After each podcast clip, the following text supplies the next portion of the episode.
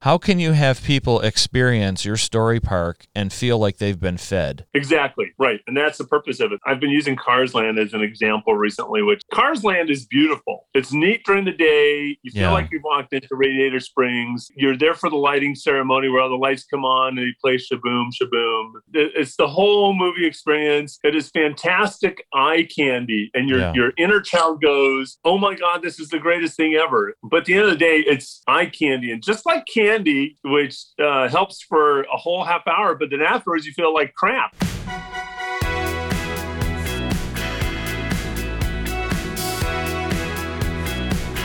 This is Going Boldly, the podcast. Here's your host, Russ, the big guy. Hey, welcome back, listeners. This is Russ the Big Guy, and you are going boldly. Today, I am excited because uh, my new friend, Greg Shumsky, is here. I'm here. Oh, Hello, there you are. Okay, good. I've been waiting for this for quite a while. Greg is uh, is an engineer, and he's self-described builder of neat things and experience designer, a, a big thinker, a budget-minded guy, a game-changing creative who can visualize the big picture and then figure out the tiniest of details to improve upon and then make things happen. When you hear what Greg is up to, you are going to know that he is a man of vision. He is in the process of making stuff happen.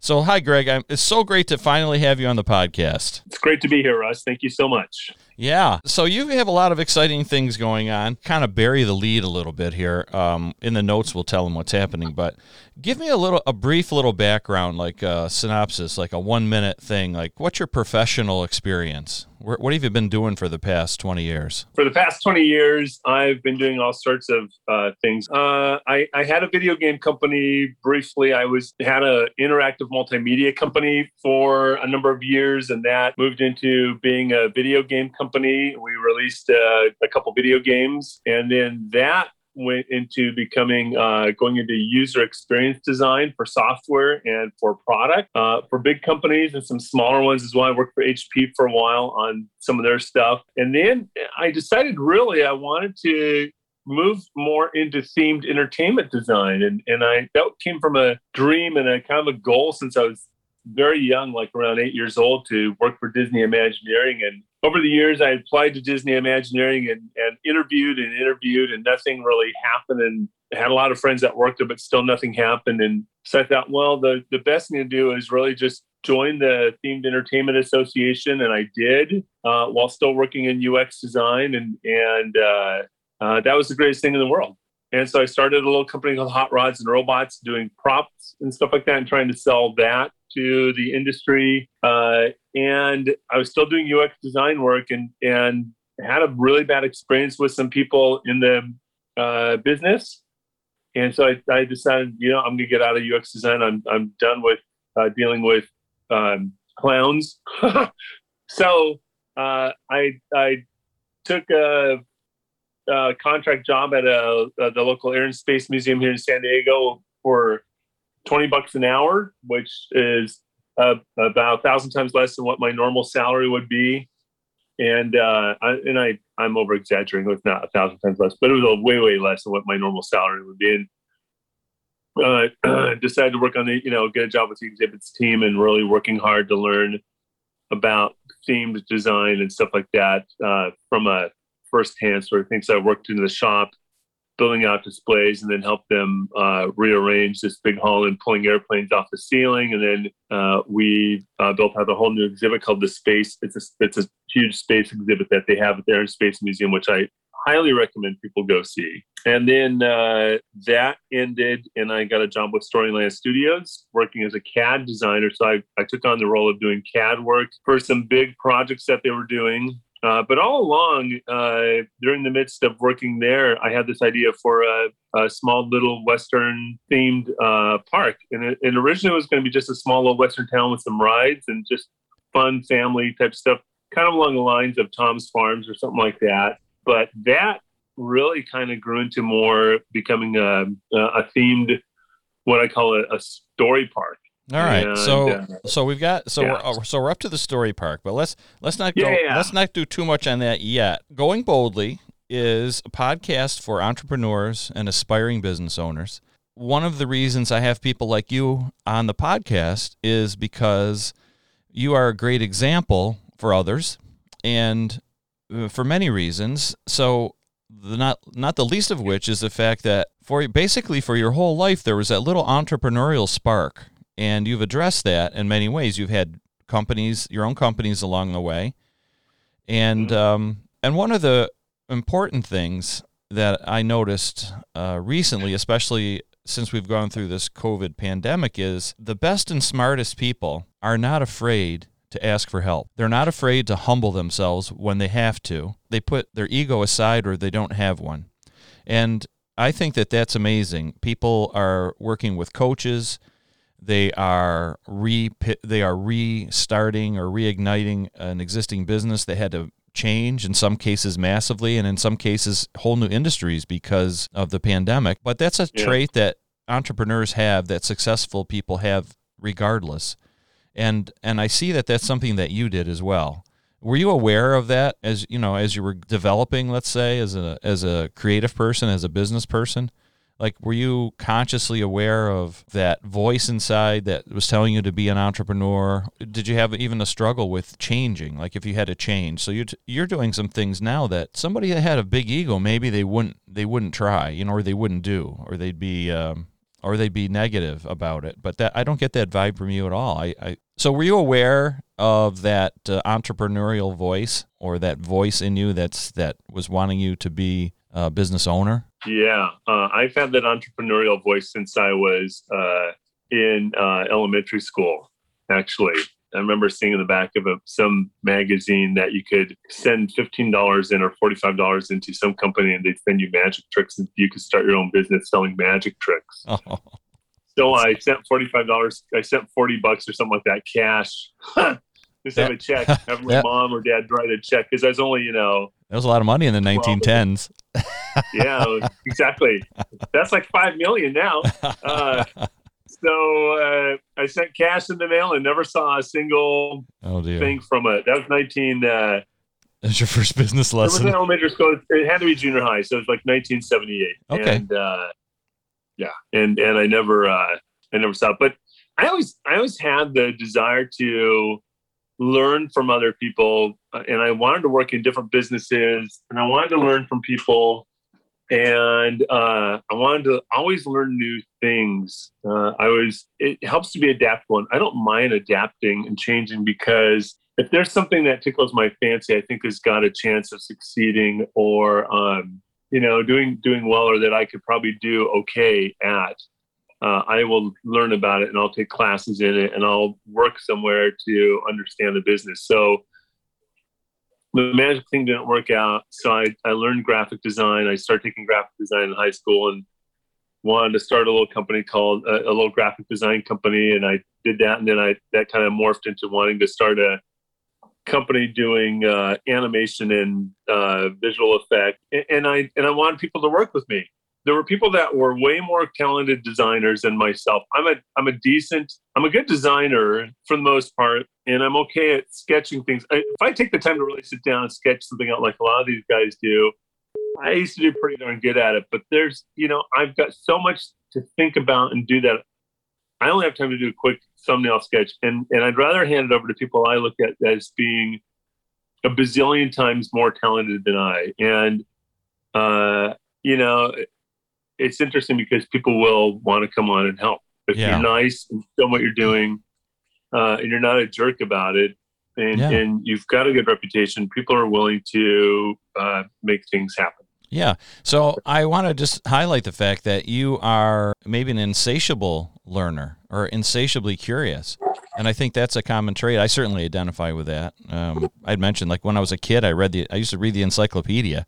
I just wanted to f- find out, find things out. Of course, there was no personal computer or you know mobile phone right. uh, to go to at the time, but uh, that was something that that I was excited about was learning things, and I'd always ask questions and my go-to's were popular science and popular mechanics. Oh, I yeah. loved reading all the articles in those. Uh, I wanted to build the things that were in there when they came out with the kits for cars. I wanted one of those. oh my gosh. Um, you know, part of it is not just being an insatiable learner, uh, but it's also it's a level of boredom. If I'm not being challenged by Yeah. something, Yeah. I don't want to be challenged by something that is way, way, way out of my wheelhouse. But at the same time, I end up being challenged like that, and I find myself going through it and growing from it, and and uh, either coming out the end going, well, that worked out pretty well, or that didn't work out so well, but I learned a lot from it. Either or, whether I failed at it or I succeeded at it. Okay, thanks, Greg. So that kind of gives us a background on on you. Um, uh, a lot of talent, a lot of drive. You exhibit uh, all those characteristics that other entrepreneurs are going to identify with for sure, and uh, aspiring business owners. Uh, we're talking about uh, um, being humble. We're talking about wanting to learn and uh, learning uh, whether you are a quote unquote succeeding or or quote unquote failing and uh, it's all part of the it's all part of the process of just living. So moving forward, you know, lots of terms for it: falling forward, you know, getting back up when you get punched and get knocked down, all those things. Um, and it's uh, it's just it's just the way of life of an entrepreneur, right? So Yes. so Greg, um, you had mentioned the idea of a themed park, and that kind of brings us up to a really cool sort of thing that's happening, right? And this is where you are able to use a lot of your transferable skills, your unique abilities, your entrepreneurial traits, and kind of put it all together at this point uh, in your adult life and say, uh, how can I really make an impact? What do people really need? What's missing? Uh, taking a look at the bigger world, and and you've come up with a great great concept that I just think is amazing. And so, tell us about what you're doing briefly. You are creating some themed entertainment, what someone might call a theme park, but you have a different concept. Let's talk about that before we get into the specific. essentially i came up with this concept what i call a story park the idea behind it is that uh, it, it stems from all of these uh, themed entertainment venues like disneyland and uh, others that have i think lost their way. They they call themselves a theme park because there's different themes that run throughout the park uh, and that's all fine and dandy. Uh, however it's very i want to say disconnected it's like walking into a smorgasbord or a, a chinese buffet Yeah. where over here's all the fried stuff and over here's all the dessert stuff and over here's all this and over here's all this and uh, almost a sensory overload and a, uh, a mental overload because we as humans are connected for hundreds of thousands of years have been connected to story right and when you take an environment that is everything imaginable plopped into something and then and then you you have a, a theme say for instance tomorrowland and everything in tomorrowland has nothing to do with tomorrow the, the world of tomorrow then i think that the designers and the people in charge have kind of lost the intention of what a theme park is supposed to be Do you think part of that story part. of that reason? Uh, I mean, Disney died before he got had a chance to really see his his vision fulfilled. Uh, Epcot is a classic example where it was supposed to be the the the city of the future, right? That's what Epcot Yeah, right. stands for, and so yep it yep sort of fell short. I think, I guess, is what I would say. As much as as much as closest I love it, though, I do love it. Yeah, but- well, I, I think the closest thing is Tomorrowland was cool when it first opened up because it was really about the Yeah. future of the, the the world of tomorrow with right. the space ride and the inner space thing and the uh, Monsanto um, exhibit and the House of the Future, and it was a really and and eventually put the People Mover, and it was a really neat space that really encouraged you to think about the future, and it encouraged future engineers and future scientists, and inspired a lot of people. And uh, Disney became a place that was more about we've spent a lot of money on this, we got to make our money back. Yeah, I get that And- feeling when I when I go to the parks. It's like every it's like Yeah. you know just want to keep selling me things. Right. So the idea of a story uh, park is really about creating a, a living, breathing story that people walk into the midst of. Everything is interconnected. The the attractions, the stores, uh, the you know the shops, the food uh, places, uh, the characters, the whole nine yards. You feel like you're walking into a real physical thing that has existed forever and you're a part of it. The wizarding world of Harry Potter is close to that, but see what they've done is they're they're mimicking more or less what's in the movie. So you already know what to expect when you walk in. Uh-huh. You know you could go buy a magic wand. You know you could take a magic wand and wave it at things. You know you can go to the magic shop. You know you can go to the place and get a butter beer. It's all pre-programmed based off of an off a existing franchise that everyone knows, and the people that work there are required to or uh, ex, you know act as one of the characters of the movies and and it's all fine and dandy. So you're you're kind of it's the same thing with Cars Land at, at Disneyland to a point. Is that uh, you walk in Cars Land, well, you know what to expect, and when they do things, it's fantastic eye candy, and there's some fun attractions.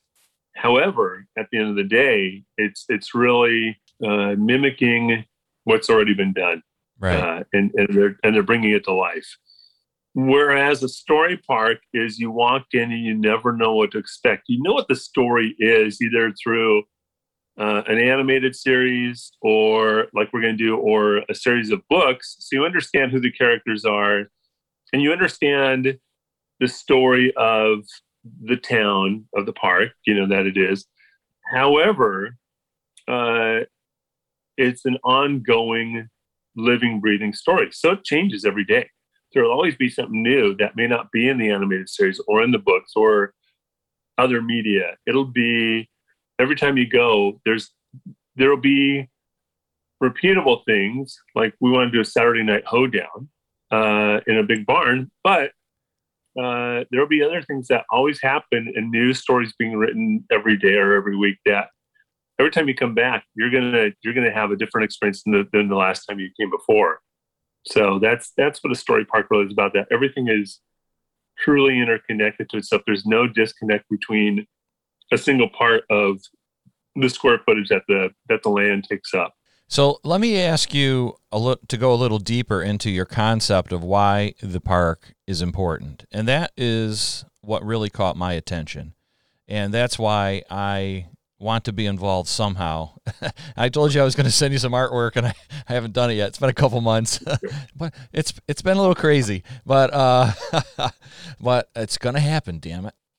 The concepts that you have are amazing. They're going to support the overall reason why the park even exists. Yeah. Okay. The idea, you know, there was there's originally there was the concept of the park of just rebuilding this little abandoned amusement park. Uh, that was a fun place for families to come.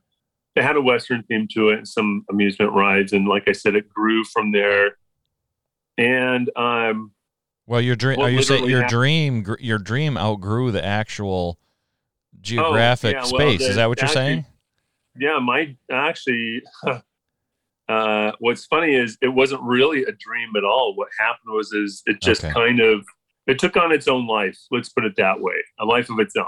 I see and that. And the way it took, yep, and the way it took the life on of its own uh, was that I first thought, well, what's the name of this place? I tossed some ideas around my head that the Jackalope Junction just kind of stuck.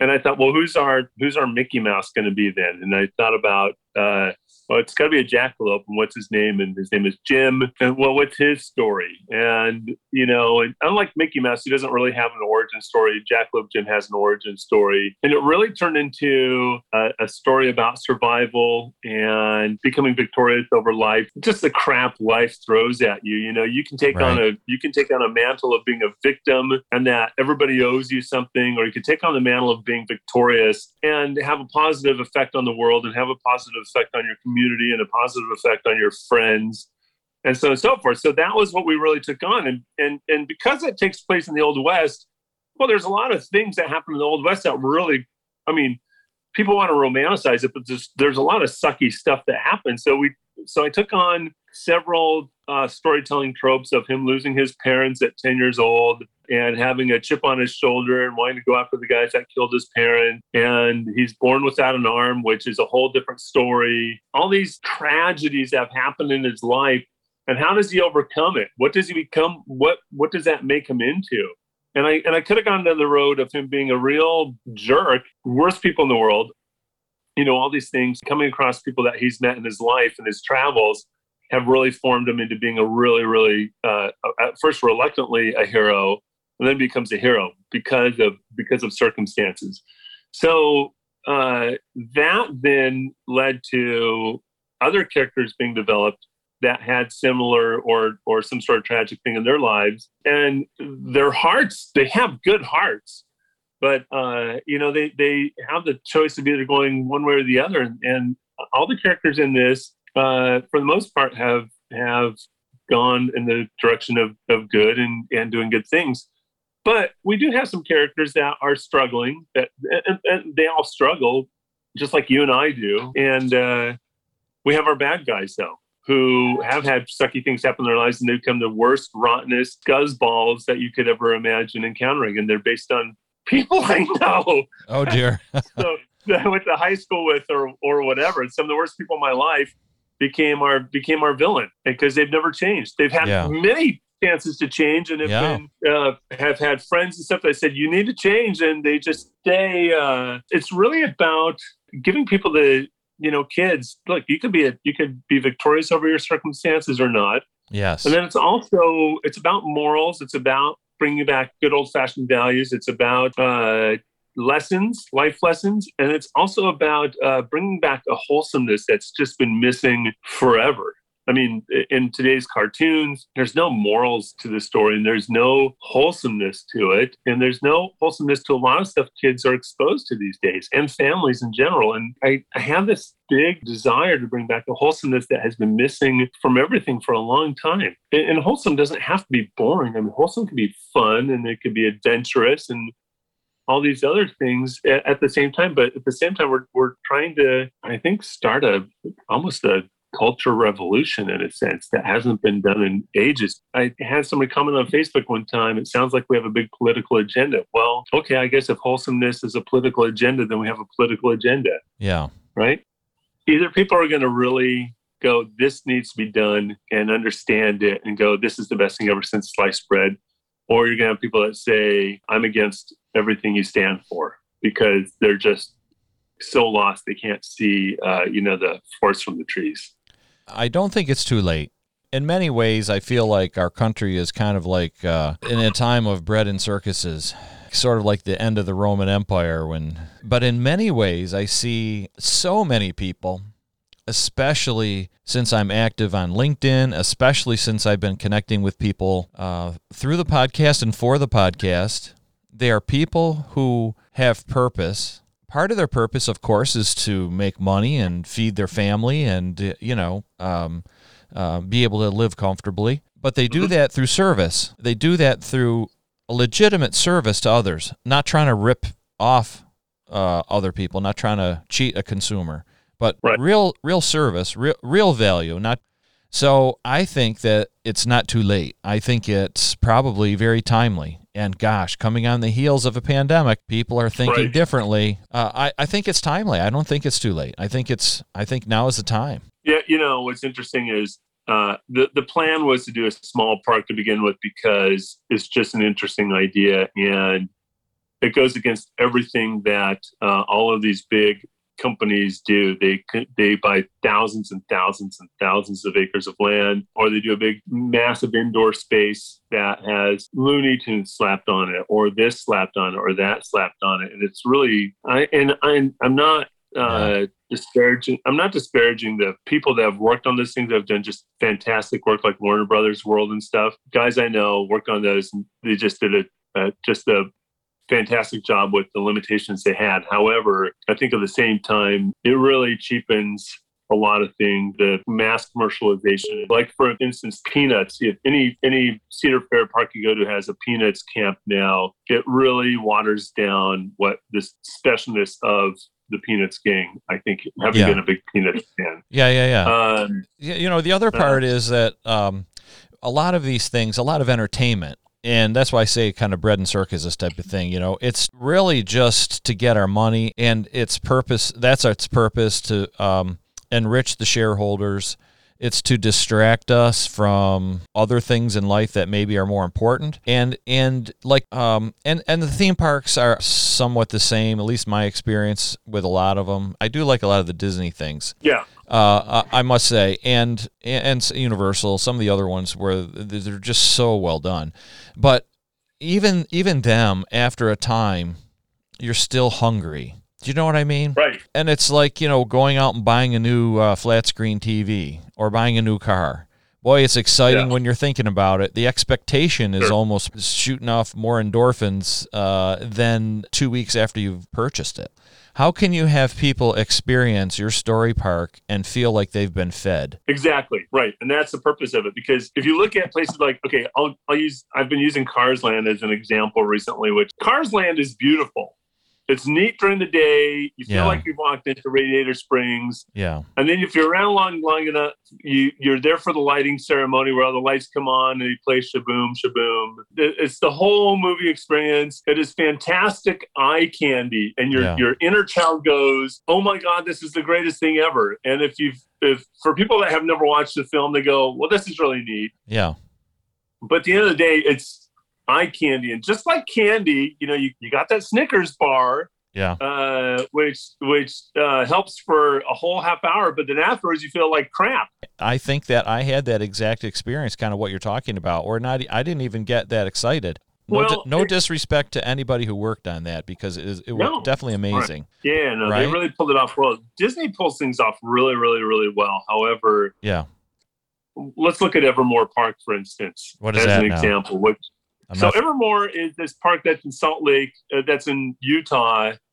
Uh, that was built by the guy that had a guy that has a lot of money that did the whole VR thing that's at the Disneyland and stuff like that. And uh, it's a it's a big Dungeons and Dragons sort of uh, park. Characters dressed up as elves and goblins and all sorts of manner of magical creatures and beasts and stuff and other d&d type characters. And you're you join a quest for two or three or four hours and then you're done. Now if you're a d&d person great. Or if you're into lord of the rings great. There are no attractions there. There's no rides. There's some fantastic places to eat. You feel like you're in a in a village in the medieval times, but it's a magical village that you've walked through some portal supposedly into, and there you have it. That's their that's their story. You don't actually walk through a portal, uh, any physical portal to get into. You just go in the park and you ride their train, and it's not a repeatable sort of thing unless you're really, really a big, giant D and D type of nerd. Now, I would call that an attempt of being a story park because you're walking into a, a, breathing, living story. However, when people leave, they don't feel like they had the greatest time in their lives. They don't feel uh, like they had been filled.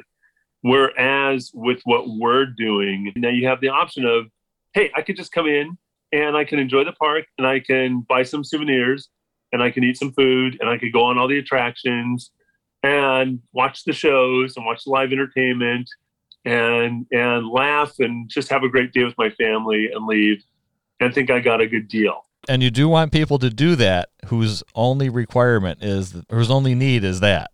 We don't want to dissuade yeah, yeah, them. Yeah, yeah, there's the passive, there's yeah. the passive guests and there's the active guests. So you have your passive guests. Yeah.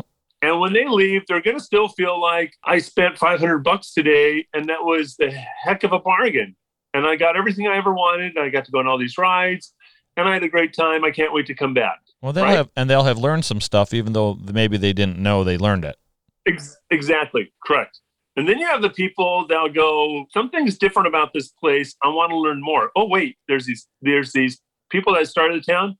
Well, what about the Mayan caves? What about the secret of the town? What about something that happened to so and so that I heard about uh, one uh, townsfolk talking to someone else about, and I overheard it as I was walking by. And oh, little Junior got to do junior deputy school today, and and got his little tin badge. However, uh, at the same time, we we got involved. There's going to be the people that are kind of naturally snoops that are going to want to know what's going on. That'll be me. And they're going to hear a lot. And there's a passive, and then there's a passive guest that will still send a little Timmy or Sally or whoever for junior deputy school. And then they still feel like they got a great thing. So our job is to remove people from the world for a day and give them something that is and, and totally engross them to where they're not thinking about the bills they have due or taxes due. Get them out of that and give them something magical. And wonderful and special for a day or or two days. Yeah, if they're going to camp. Right, they're going to camp. They'll do the camping experience, or they'll uh, they'll they'll stay in the hotel, or they'll do the RV uh, hosted experience or something like that. And then and then you have the more uh, interactive, active guests that really will want to kind of participate in stuff and still get the same experience, whether you do one or the other. Right? Yeah. Disneyland doesn't really do that. And Disneyland will grab people once in a while, family, and get them involved in the parade, which is, Yeah. I, I think, a great thing. At Jackalope Junction, our townsfolk are going to be required to interact with the guests and get people involved. Yeah, it's pretty cool. You know, you talked about reshaping society or or guiding it maybe. And so Yeah. uh, so how can we how can we discuss that in a very positive positive way and so that people sort of understand like what your idea is. In other words i think like anytime you take a position on something there are going to be people that don't like it. And it could be it could be religion it could be politics it could be the best flavor of ice cream right? I mean some people who don't have anything better to do will you know spend a half an hour arguing about it on on facebook. Um and i mean like about ice cream so um Yeah. and Chocolate. yeah. so people don't like to be lectured to generally, right? No, right. People right. don't like to feel like they're wrong, but people do want to be acknowledged and Mm-hmm. um and people do want to feel like they belong. And I think people do want to be better humans. But Correct. I feel like there's so much distraction and there's so much pressure to spend your resources, be it attention, uh, time, part, you know, your life, money, whatever, on those things. And there's a certain level of also of laziness. People are going to want more intimate experiences as well. Right. Yes. even before COVID, I think even before COVID, people were wanting smaller, more intimate experiences, but not realizing that's what they wanted. Yeah. And I'll give you an example real quick. If you went to a really uh, good breakfast place that had a lot of good reviews, you would go and you literally would be packed with as many people as they could fit into a small building, almost shoulder to shoulder with the with the people next to you at the table next to you, literally a foot away from them. And that got to be ridiculous, but people were still doing it because they wanted to experience the food. Uh, and that's that. I wouldn't say that's an intimate experience. I think that's an overbearing, horrible experience. Uh, the thing that COVID has shown people is that as restaurants have opened back up and you've got a little more space between you and the people next to you, it's actually a nicer experience.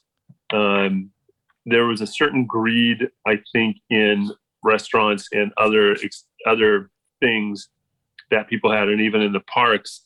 You know, Disneyland would pack in every as many people as they possibly could unnecessarily, and it just made it a really crappy experience for everyone else because now you're fighting to get to a certain area. It's hot. It's miserable. You paid a lot. You could you get to go on two rides, maybe at the most, and so on and so on and so on. There was a certain level of greed, I think, among companies, et cetera, et cetera, to get as much bank as many people as they could in to make as much money as they could without really any care for the people that were providing the money to them in the first place. Now we're getting into smaller experiences with this, especially where it is that intimate thing. You, you, you know, the most we're going to let is 2,500 people a day initially in the, in the, and, and that's within a six acre space. Uh, when we eventually add on a water park, of course, we'll be able to let more people in. At the end of the day, people want to feel not like they're crowded into somewhere and there's millions of other people surrounding around them, taking away from their experience, right? Right. They're going to take this whole experience with them. That, that that's the idea, right? So like what I talked about before is feeling like you've been fed. So like what Yeah. you know, so let, let's talk about that. Let's you know, that cuz that's really what this is all about. Or am I making Right. too am I making too much out of it? No, no, no, you are not. Uh, I don't think you are. Okay. Um, yeah. Uh, so we were talking about Disney and, and eye candy thing that you have this thing that you you leave at the end of the day and go, wow, that was the coolest thing ever. But then afterwards you feel like, man, that cost me yeah. a thousand bucks. And I'm still hungry. uh, just, just to get in. And, you know, uh, I feel like I don't feel like I had the greatest time ever. And the food was crappy. And because the food in a lot of places is crappy. Well, or and- or I had a great time, but um, a week later, It's a, a distant memory. Yeah, I, re- I regret spending that. A week later, you regret spending that. You I- know, you know, unless you have. yeah. some- you know, I have a plush or something, or I've got you know, I have some memories, but I have a plush. Yeah, I got my fifty dollars. I got my fifty dollar hoodie, right? So, uh, but you know, or, my plastic lightsaber. yeah, yeah. Uh, well, we got a we got a hundred fifty dollar one, I think it was. yeah. So, but the, the thing is, is that you you leave, yeah, and a week later. But now, see, with what we're doing is you're going to leave, and you're going to it- it's going to last with you for weeks and weeks and weeks on end. And if little Timmy uh, or little Susie join the deputy sheriff's school, for instance, Right. uh, not only do they get a tin badge, they get their picture taken. They end up on the wall of fame uh, in the town hall, which is a big digital monitor, basically. And uh, now every every year we send them a, a, a birthday present. We well we send them a free ticket to the park and a fifty percent off for their for their family members. Right. And when they come to the park, they get a they get a little you know a complimentary little cupcake or something silly like that. And so Like- what they do is they get a they get an official. They can either buy or they can uh, they get a little Jackalope Junction blaster gun Yeah. like like uh, Jackalope Jim's. They get their own special little steampunk gun. And they go throughout the park, and they've got to hit. So they sign up. They have to hit targets throughout the whole park throughout the day, and uh, they get points. And at the end of the day, pretty much if, if you if you do your best and you participate, you get a tin badge. If you don't do anything all day, because we're not going to award, we're not going to reward people for doing nothing. So you get your little tin badge, you get your picture up on the thing. Now, ten or fifteen years later, when little Timmy or Susie are adults and they have their own kids, they come back to the park and they get to take their kids into the town hall and say, "There's me when I was your age." and the kids are going to go, "That is so cool, mom and dad. I want to sign up and do the same thing." And we continue this. It, we become a tradition. Uh, you know, uh, and okay. So to be honest, I do a tradition with my kids every year. We go to Disneyland, or we'd go every year Yeah. for something, and uh, we make sure to go to the launch bay and see Chewbacca and hang out with Chewbacca and get pictures with him. And my son and I, if we go, we'd always get a picture with Goofy. And then we'd always go to Trader Sam's at the end of the day, now that they're old enough, obviously, and, and have a drink and relax for a couple hours and head home. And that's kind of a that's kind of our thing to do. But I, I want to give these families really wholesome traditions. And uh, at the end of the day, people go, "That was the coolest thing ever! I can't wait to take my kids when I when I have some." Right? Yeah. Uh, and and I, I don't think anybody does that. You're not teaching the kid to go around and kill people. You're you're No. teaching the kid. The kid is learning how to uh, follow through on a project, right? How to set some goals. How you know? Yep. Uh, I mean, how to be sort of like self-guided in the in a quest. So you know, there are things that the child is learning that the child doesn't realize. And I think that that's when we Right. when we talked originally. I uh, the first time I think we talked about this. Those are some of the things that that caught my attention. Like sort of like the when you talk about uh, values and you know trying to create a positive impact to kind of offset you know some of the craziness that's going on in the in our country and even in the world. When you have those sort of underlying reasons to exist, and they can um, they can uh, inform you know the different stories, the different entertainment aspects of the park, and the different you know the different interactions, and even like you were talking about with your main protagonist, Jackalope Jim. Like you, you know, he could have gone to the dark side, but he didn't. You know, to use the Right. to use the star, you know, the Star Wars analogy. The Star Wars thing. Yeah, Well, yeah. you know, see, so like that's that's I find that to be really cool because that's the type of thing that's missing in all of the examples, the other examples of all the other parks, things that you had mentioned. That's kind of like that is the power of this tool, the story park. it's it's what's missing in uh, lately in our schools. It's what's missing in our homes. Um, it's what's missing in a lot of things. It's it's really about giving kids an opportunity to do things they never. And you know, you have all these devices. Kids have their everyone's glued to their phones and stuff. And there's good things about the digital, the smartphones and and the internet is that there's a lot of resources to learn things from, and you could build a barn, you could build a fence, you could do all sorts of really cool things. There's so much positivity in there, but at the same time, kids are glued to uh, Minecraft or uh, Pokemon or social media, right? And they all feel like they have to compete with the other person, and this is really a place where you, you you're disconnected from your device for the day. You're not uh, i mean we do use technology that is really really really well hidden. Uh, however it's really about giving kids a chance to be kids for a day or two they get to do a campfire. They get to go, they get to camp if they want. They can go to a, a, living farm and learn about farm animals and how to raise animals and vegetables and see other kids doing it. They get to enjoy things with their mom and their dad that they never really get to do because mom and dad are working all the time to support, you know, to, to keep a roof over their head. All, all those things. You know, I don't want to get into politics and stuff, but we do have a government that's trying to uh, strip away more of what being a human is, uh, being victors and stuff like that. And it's missing from a lot of different things that kids are around today and families are around today. And we're really trying to bring back things that give families a chance to be families and kids a chance to play like kids without worrying about uh, a kid scraping his elbow or anything else like that. It's really going to be giving the kids a chance to just to live as children and parents to have a, a good day we really want to celebrate family, create a family environment that Disney doesn't do or anybody else has ever done in a long time. Yeah. And that's really what it's about. Yeah, I, I love it. Let's circle back around and let people know a little bit about uh, Jackalope Junction. I'm going to throw out a name and then you give me like two sentences on it. All right. So here we okay. go. All right. So this is going to be all focused around your vision of what Jackalope Junction is all about at least the characters, the experience, the backstory. All right, so let's start with Elias T. Penwright. Elias T. Penwright uh, is a land surveyor that discovers Jack Jackalope Junction purely by accident. Uh, he's out one day doing some uh, surveying for a housing community near this uh, area called uh, Peaceful Valley. And uh, Peaceful Valley is this uh, little valley that has oak trees and everything in it in, in our world. And I'm saying our world because it's our world. Elias is in our world. Is that correct? Yes, Elias is a human okay. character. Yes.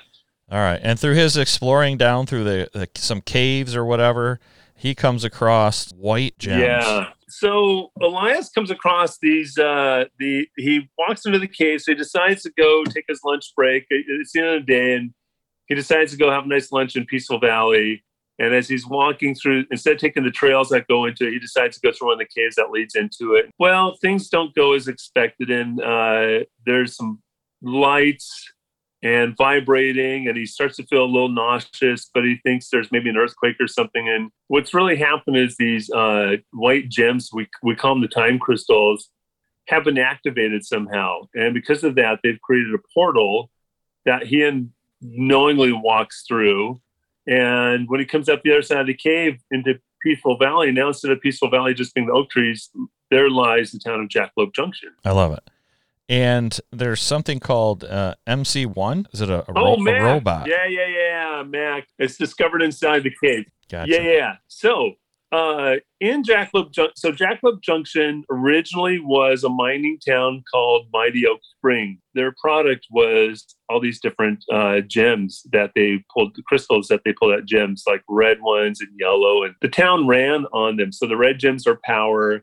So the town ran on red gems, and the yellow gems were used for lighting. And uh, green gems, they never really knew what to do with, but they had green gems and blue ones as well and they uh, more or less accidentally find the time crystals uh, when there's this huge cave in. 13 miners are lost in the cave in. They can never find the bodies. Um, the town goes bust. Everybody leaves, becomes a ghost town. A few of the characters stay behind. Uh, so one of those things, though, is MC01, which was a, a mining robot, and it was a, as a mining automaton that was a prototype unit that this one guy brings in and they try it out in the cave. It really has no personality or anything else like that. Uh, so the cave in happens. Roughly 15 years later, Jackalope Jim comes across it, discovers the town, runs into Senior Mole, decides to rebuild it, and then and he discovers in the cave this rusted out, beat up hunk of metal robot, and decides to rebuild it. And as he rebuilds it, he kind of puts his own flair on it. And next thing you know, it, he brings it back to life essentially by rebuilding it and stuff and gives it a voice box. And it's got this Irish brogue when it talks, uh, very similar to what his grandfather was, Jack Jim's grandfather was. And so he names it, because it was MCO1, he names it Mac. And uh, part of the story is that his grandfather's nickname happened to be Mac also. So there, there you have it. So MCO1 right. becomes uh, a deputy sheriff and a helper around helps rebuild the town and becomes a deputy sheriff as well. I love that all these characters have have backstories and they all interconnect and they're all they all make sense for the overall concept of Jackalope Junction. I actually designed a restaurant once uh, when I was uh, much younger, uh, young adult, and I did something similar. Created uh, was just in one restaurant though. Created all these characters and um, all the uh, decorations and stuff that went around them. Created vignettes like a miniature, kind of a miniature little amusement park, except we had just food right. instead of rides. Um, Paula Pig did is you in. Say. Did you say? Did you say? Did you say vignette? Yeah. Vignette. Vignette. Oh, thank you. Wait, what's a vignette? Is like, that, what's a vignette? That's a cross between uh, uh, salad dressing and a virgin. I don't know. That's it. or virgin. Yeah, right. All right. Yeah. Vignette. All right. Well, that was my that was my Americanized version of the French vignette. Um, I, or you could say vignetti. I wonder how many times I've said that. I just been saying it without even hearing it.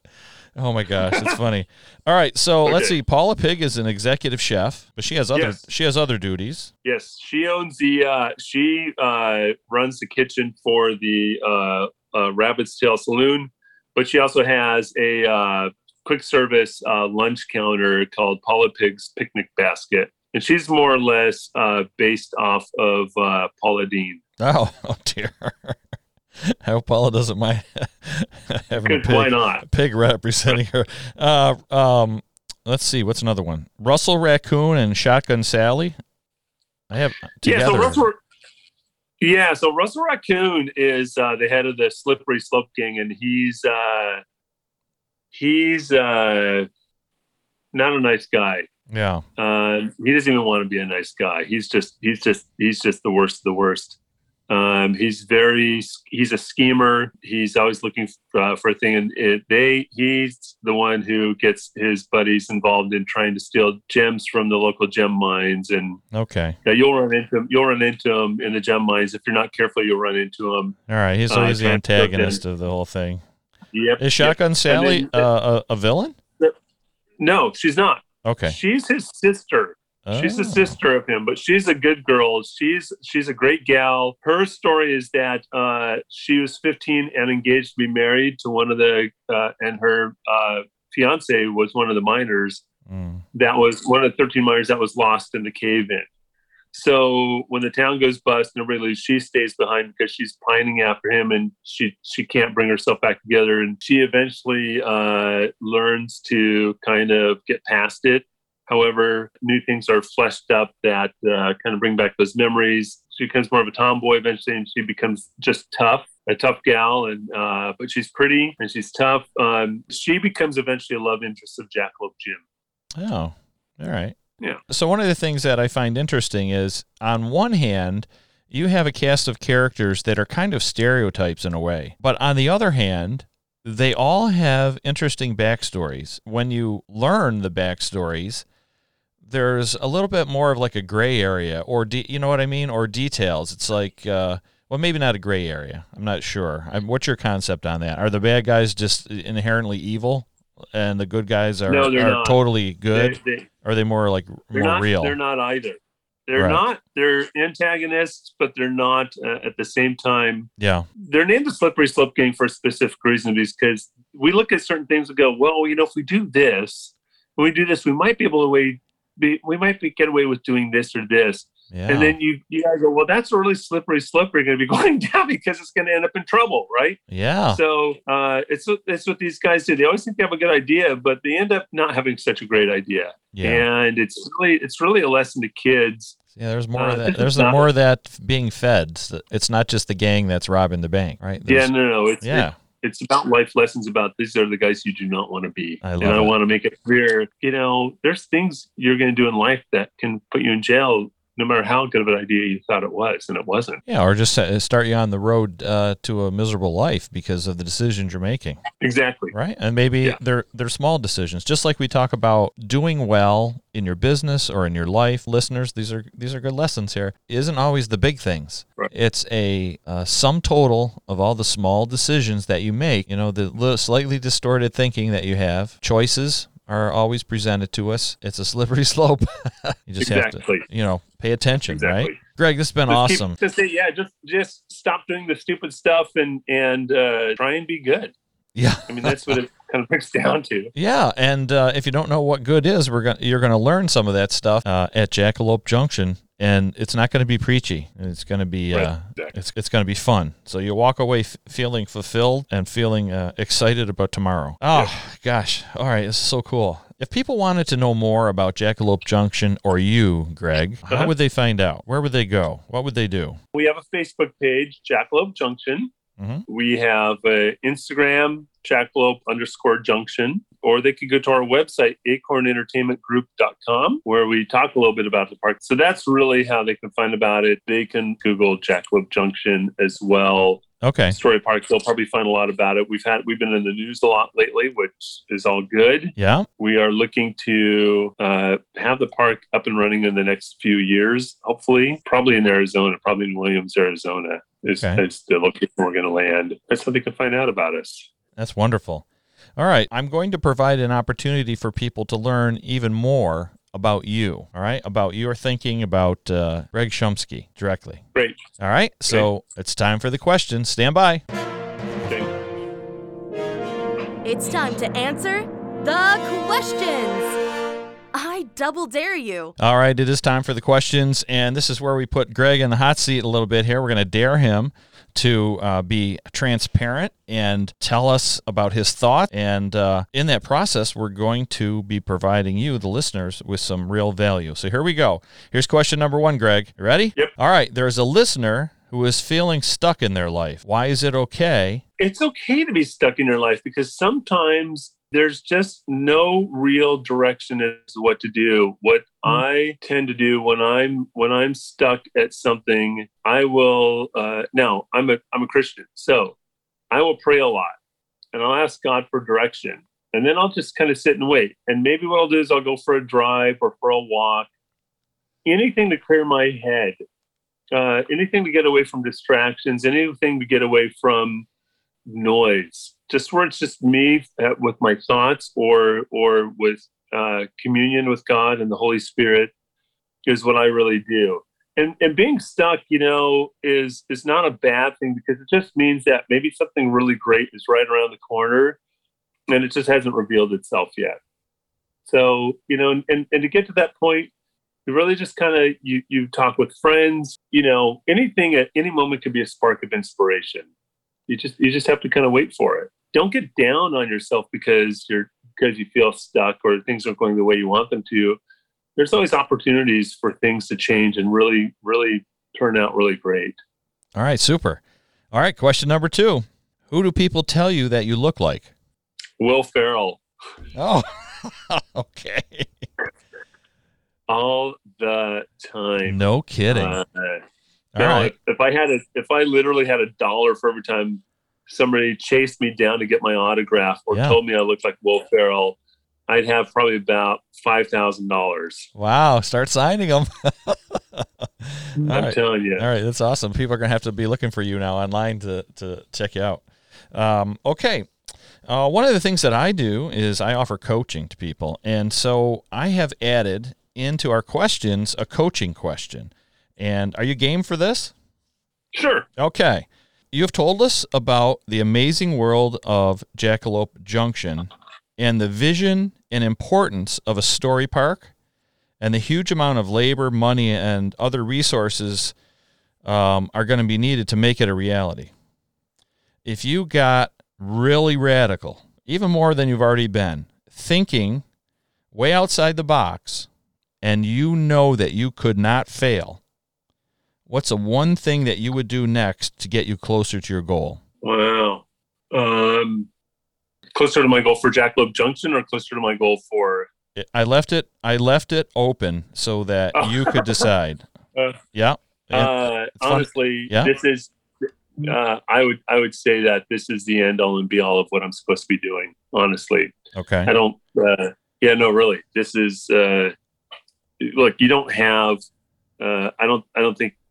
Aside from Walt Disney building Disneyland and, Yeah. and Walter Knott building Knott's Berry Farm, because they're really Knott's Berry Farm was really his farm, and he just added little things here and there to just make it cute. Originally, before it really blew up. Um, but I, you know, and mostly it's the big corporations that build theme parks and, and amusement centers and stuff.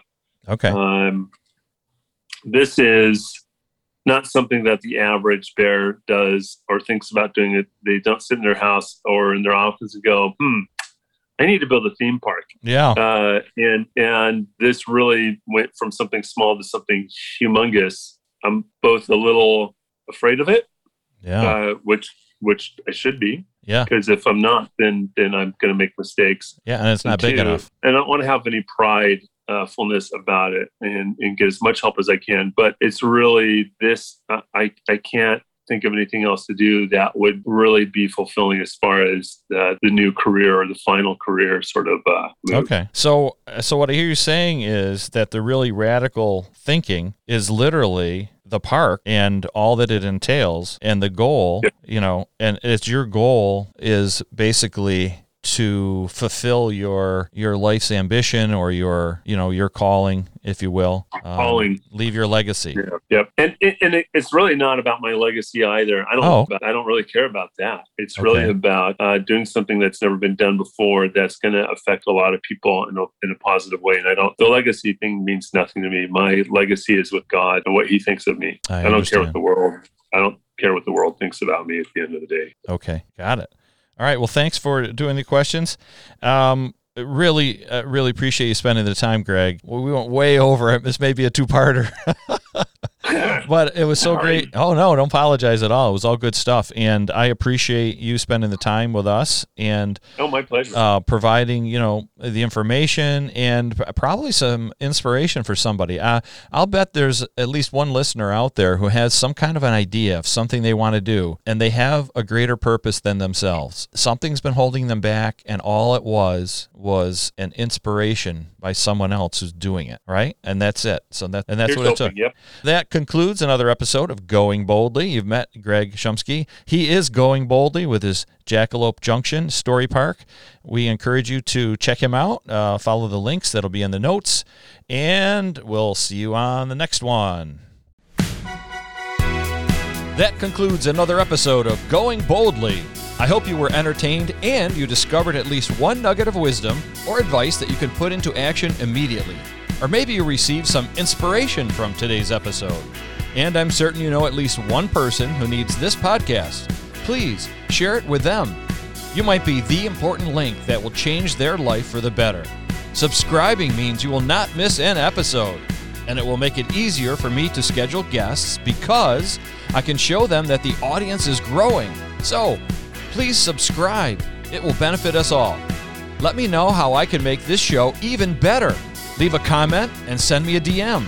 I read everyone personally, and I do my best to respond to each and every one. As a thank you, I'll be awarding prizes. And to keep you on your toes, the winners will be randomly selected from names I find in the comments, shares, DMs, and from the list of subscribers. Prizes might be going boldly merch or products supplied by my guests, or just something random and fun. But you have to comment, share, DM, or subscribe to be eligible to win. A special thanks to Brenna Swanger at Waverly Manor Studios for our great theme music. And finally, thanks for listening. Go boldly, keep at it, and wash your hands.